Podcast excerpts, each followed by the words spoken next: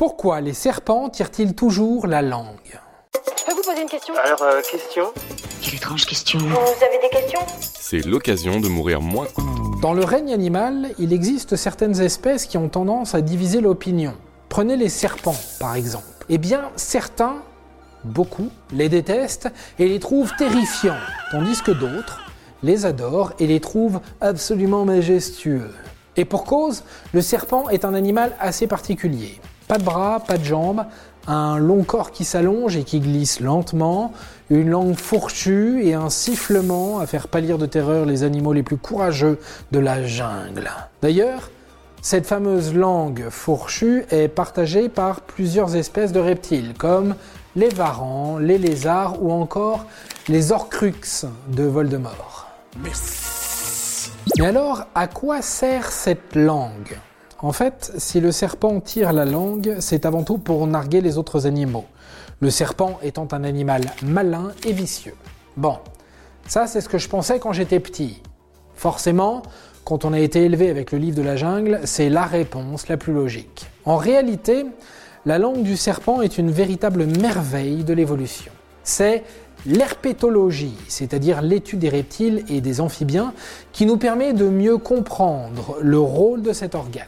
Les Grecs pensaient que la langue du serpent servait à inoculer du venin chez la proie. Et il suffit de poser la question autour de vous pour comprendre que cette idée est encore très largement répandue. J'ai entendu parler d'un certain serpent de mer qui a une méthode tout à fait inhabituelle pour attirer sa proie vers lui. Pourtant, ce n'est pas vraiment le cas. Selon Xavier Bonnet, directeur de recherche au CNRS, la langue du reptile sert à analyser le monde qui l'entoure en captant les molécules en suspension dans l'air et dans l'eau. Une fois que cette langue rentre dans la bouche du serpent, elle se met en contact avec un organe au fond du palais, tapissé de capteurs sobrement nommés organe de Jacobson. Ce dernier recueille les molécules captées par la langue du reptile et communique directement avec le cerveau qui analyse le tout. Pour l'instant, je suis en phase d'analyse. Aussi, la langue est l'organe sensoriel le plus développé chez les serpents. Elle permet de récolter tout un tas d'informations, comme la présence de points d'eau,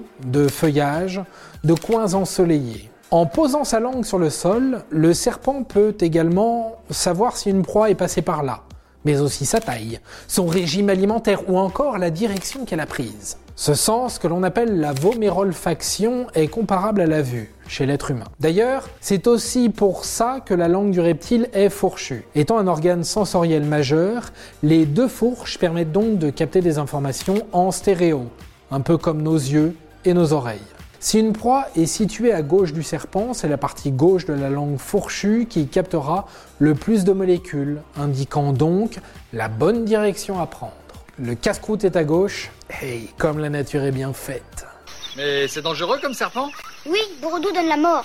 Corps gonfle, cou cassé, sans pisse du nez. Cet organe de Jacobson n'est d'ailleurs pas propre au serpent. Il est présent chez la plupart des reptiles, des amphibiens, mais aussi de nombreux mammifères comme les chats, les chiens et même les humains. Pas de panique, si votre langue n'arrive pas à capter la distance et la direction de la boulangerie la plus proche, eh ben sachez que c'est normal. Oui, chez nous, l'organe n'existe que sous la forme de vestiges et c'est pas du tout fonctionnel. D'ailleurs, pour finir, sachez qu'il est inutile de taper fort sur le sol pour éloigner les serpents. Quand ce dernier se sent en danger, il a tendance à rester immobile. Vous aurez donc l'air juste d'un con. Et voilà, maintenant vous savez tout. Au revoir, messieurs, dames. C'est ça la puissance intellectuelle. Sapristi Avant de partir, attends, j'ai un truc à te dire. Viens découvrir notre podcast sexo, S'exposer. Deux minutes pour tout savoir sur la sexualité masculine.